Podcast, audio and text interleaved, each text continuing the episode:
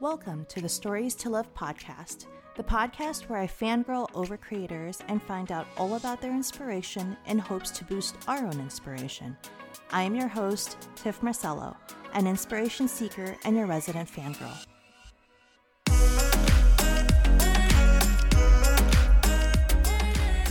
Hi, everyone. This is Tiff of the Stories to Love podcast, and this is episode 64. It's just me today for my first minisode of the year, and this episode will cover my tips to write your first draft, but in vibes. So, I finished my first draft of my first book in my forthcoming Harlequin series, um, though it's not coming out in 2024. It was, as usual, at times a freeing exercise and then a totally crippling devastating session.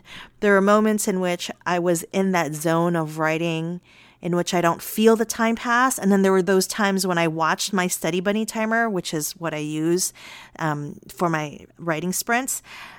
I just watched that Study Bunny timer click by in desperate molasses slow seconds. But I made it through. I am deep in first round revisions now, so yay. Um, and I'm over the pain of that first draft. But I have received quite a few questions on how I draft, so I thought I'd share some tips on how to do this first draft, but in vibes. We're all so different in our processes, in our writing, and we are surrounded by writers all in their different journeys. But I hope that the vibe and tips, or the tips and vibes, I mean, can help you out. So, before we head on over to the other side, I wanted to mention that my upcoming novel, When Jasmine Blooms, is up for pre order. It's up on every retailer, and I've linked it in the show notes. It releases on April 11, 2023, and is a what if story inspired by Marmee of Little Women about a grieving woman who wonders what if, and that scenario comes true.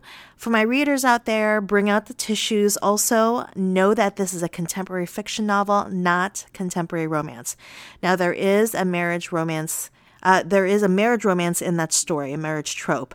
And the story ends in a hopeful tone, but it has threads of very serious topics. Um, but I hope you love it. I hope you will able to read my love for Marmee Abigail Alcott, which is Louisa May Alcott's mom, and all the mothers out there who have had to navigate grief in their lives.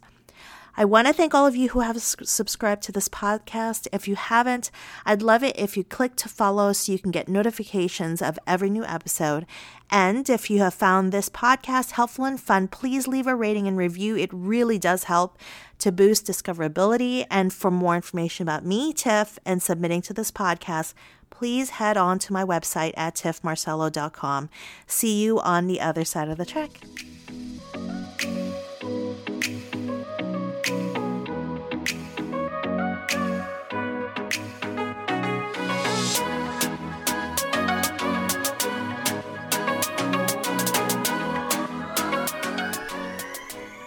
First drafts. Let's be frank. Once you've announced to the world, or maybe to your author friends, or or you've declared it to somebody that you're going to write that book, darn it, reality sets in that, oh my God, I'm actually going to need to write this book. It's something that has happened to me in the last six years, and it happens every single time.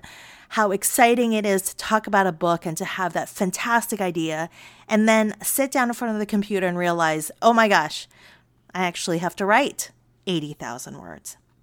And it can be simultaneously intimidating and freeing and crippling and a thrill. All of these things could exist all at the same time in that same writing sprint, in that same month, in that same year, in that half second. Writing for how it requires a person to sit with a pen and paper or computer is vulnerable making. We cannot ever really take that away. There's no doubt about it that writing a first draft of a book brings out some feelings, okay? So, and there are a million ways to draft a book. No two people can do it the same. And after many years and several books in, I don't expect anybody to write like me, my process, nor do I. I have come to um, that part in my career where I realize I, I am not like that other person and I don't write like them. My process won't be like theirs. I can always take best practices, of course, but I am the person that has to write this book. And Sometimes I even change my process in between books, sometimes in the middle of writing a book. So there's so much that goes into drafting. It's not just the story idea or the outline, but so much of giving oneself and lots of faith, in my opinion. So before we head on further into this discussion, this is my disclaimer. I am here to help you, but I can only relay my own experience. And I have learned from generous writers that I have met throughout the years, and I can probably pass on what they've told me, but I need for you to take what sounds right for you and you can leave the rest. And I'm totally cool with that. You can tell me to pound sand. Um, you probably have a better way, but this is my way um, because things just change. Life changes. Um, it is a, a full character arc for each one of us. And that's why I give my tips and vibes because um, I know that that, the vibes for me, won't change. Okay. So I have five tips for you today. Number one, you complete me. That is the vibe. You complete me. So we all write in different times of the day. I start my day usually, I say usually because it's not always, um, at around 5 a.m. and have done so for over a decade. It just worked for how my then growing family, um, how our patterns were, and and the jobs that I had worked. You know, I started writing back when I had a newborn, and it just so happened that the early mornings worked for me. And now my youngest is actually 13, so I, I, I actually catalog my career um, with my youngest child. But and I have so many author friends, on the other hand, that write super late at night. And whether I'm under deadline or I'm avoiding a draft and I have to write well into the night too, I find that I have to have some kind of a routine to cling to. We can talk about routines in another episode because I have a morning routine and an evening routine. And my writing routines have changed somewhat throughout the years.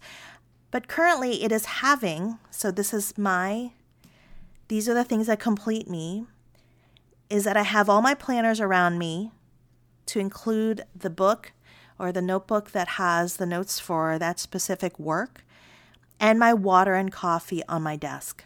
I also have a blanket that's across my lap or my shoulders, or music or an ongoing noise around me and my study bunny at the ready. So I mentioned my study bunny at the beginning of the podcast, and I'll link it in the show notes. It's just a simple app that keeps up with your um, time blocks. I call this whole thing completing me, much like how my friends and family complete me, right? They're like my backups, if you will. If I have time during my evening routines, I even set out most of these things the blanket, the water, the planners around my computer so that all I have to do is really to bring myself and my coffee to my desk. As a note, I was asked if I um, turn off my phone and Wi Fi while I work, and I can't do that. Um, with four kids, a busy husband, I feel like my life always has a fire burning somewhere and I can't be disconnected at all. So it's it's always going to be something I have to balance and challenge. But I feel like if I have the things that complete me around me, then I'm I'm good to go, even for that one session. Number two, the vibe is I am amazing. Okay, so that is probably a little bombastic and forthcoming, but in truth, when it comes to writing a book, there is no one that can do it but you, or no one can do it but me. I am the only one that can write my book. No one can do it for me. I think that is something that you've, you know, I have had to really grapple with. It's, it's the book stops here. And at the heart of it, no one can motivate me but me.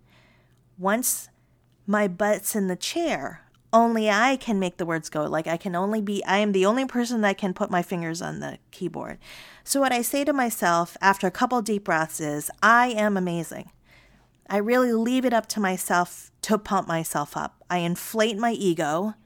You know, probably, it's probably not a great thing when you're not writing, but when I am writing, I inflate my ego so that I can bring my fingers to the keyboard and face that blank page.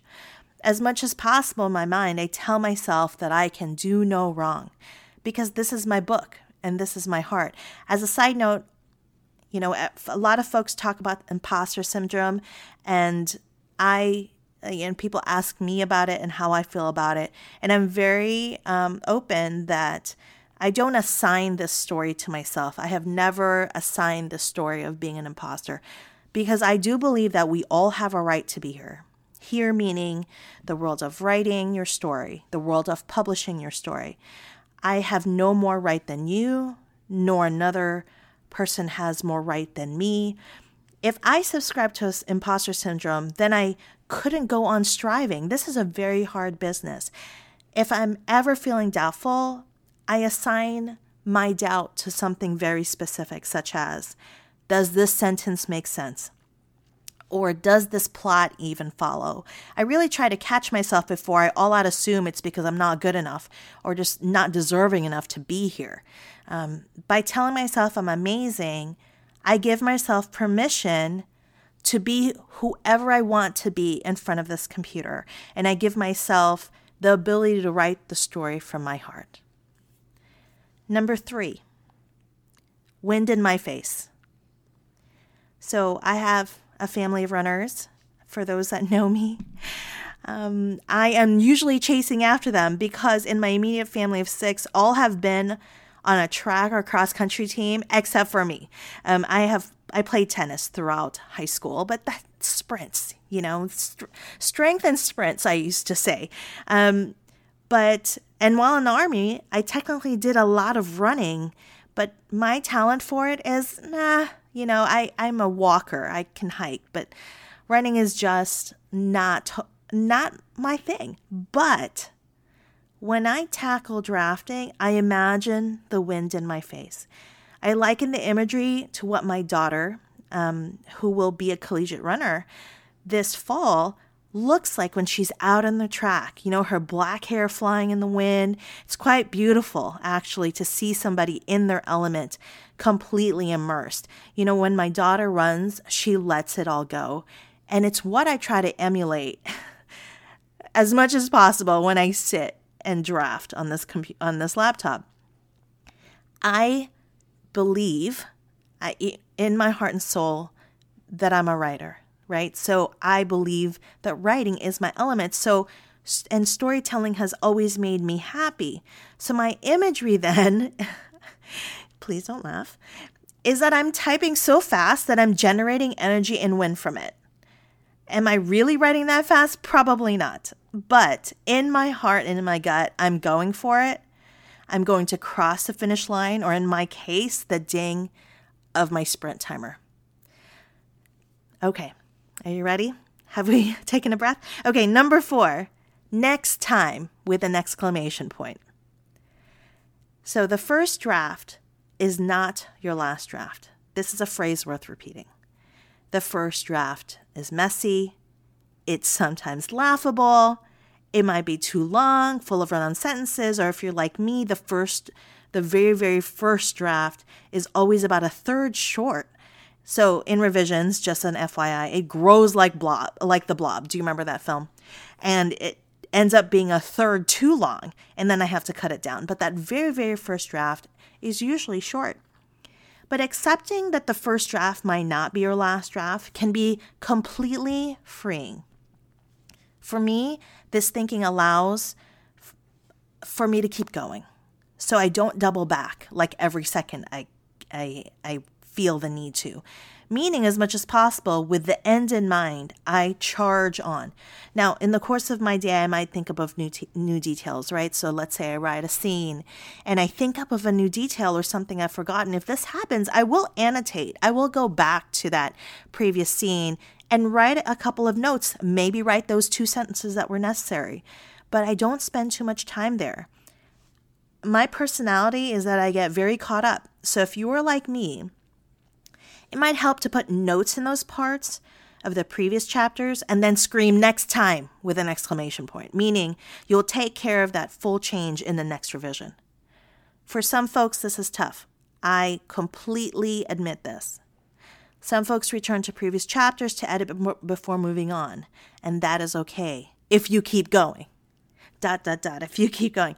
But in my opinion, if one has an innate fear to draft, or if one is resisting the middle of the book or even the end of the book, then one may actually get stuck and never finish, right? It's it's one of these things where you have to know yourself and you have to know your inclinations. So if I think that if you're like me, in which I tend to stall because I'm a perfectionist by nature, I need to simply put a note in there with a big highlight, like fix me here, and then keep going. And now, finally, my fifth and final tip in Vibe is I get an A. plus.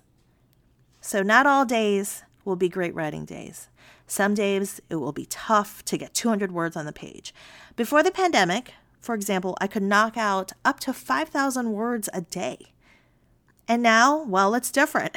My best days are 2,000 words. What I've learned from this change is this no matter what, I'm going to give myself an A. plus. To me, this is probably the toughest of all the tips for me to follow, right? Um, because I have expectations. I think we all have expectations of what we can accomplish. We might have had previous productivity that we might be comparing our current productivity to, or maybe you are more productive than ever before. In all cases, acceptance is sometimes the key that opens the door for more words or opens the trunk for more bravado or gumption to write something so amazing. Giving yourself grace and accepting that what might be so, what, giving yourself grace that what is, is might be crucial because you're allowing for mistakes or any kind of change, right? Being flexible will be a signal to ourselves that we do truly belong here where we are as writers. So give yourself an A plus and patting yourself on the back needs to be part of the repertoire because it is up to us to build our confidence. Unfortunately, unfortunately for me, it is truly the toughest of all the tips. Um, in all of these steps, I find that giving myself an A plus is the one that I work on the most. So that was fast and furious. My five tips, just to recap one, you complete me. Two, you are amazing. Three, win in your face. Four, next time with an exclamation point. And five, I get an A plus. I hope that they these tips help you as you face your first draft. Above all, though, I want you to know that you can do this. I'm saying this to myself too as I'm listening to this and editing this. I want you to know that you have a story meant to be told, and you're the only person that can tell your story your way. What I always say is this too to myself not everyone has an inkling to write. Heck, not everyone reads, okay? So if you have an inkling to write a story, whatever that is, in whatever format it may be, this is your sign to go ahead and write it. In fact, you don't even need my permission. You don't need anyone's permission. You just need to do it. So, I know you can do this. I know I can do this. We can finish our next first draft. And I hope that if this helps you at all, that you let me know and drop me a line. Well, that is my first minisode of the Stories to Love podcast, my tips on drafting your book and vibes. I hope it helped, and I wish you a peaceful day, and I can't wait for you to listen to more Stories to Love episodes. If you have any questions regarding the writing process, or if you have a book or author to recommend, drop me a line at Tiff Marcello, tiff.marcello at gmail.com, or stories to love podcast at gmail.com, and this will all be in the show notes. But I hope you have a fantastic day. Bye. Thank you so much for joining me, Tiff Marcello, at the Stories to Love podcast. You can follow me through my newsletter at tiffmarcello.com and Instagram and Facebook page under Tiff Marcello and the Stories to Love podcast. You can support this podcast by leaving a rating, spreading the word, and picking up one of my books for you and a friend on my website at tiffmarcello.com. I'll see you again.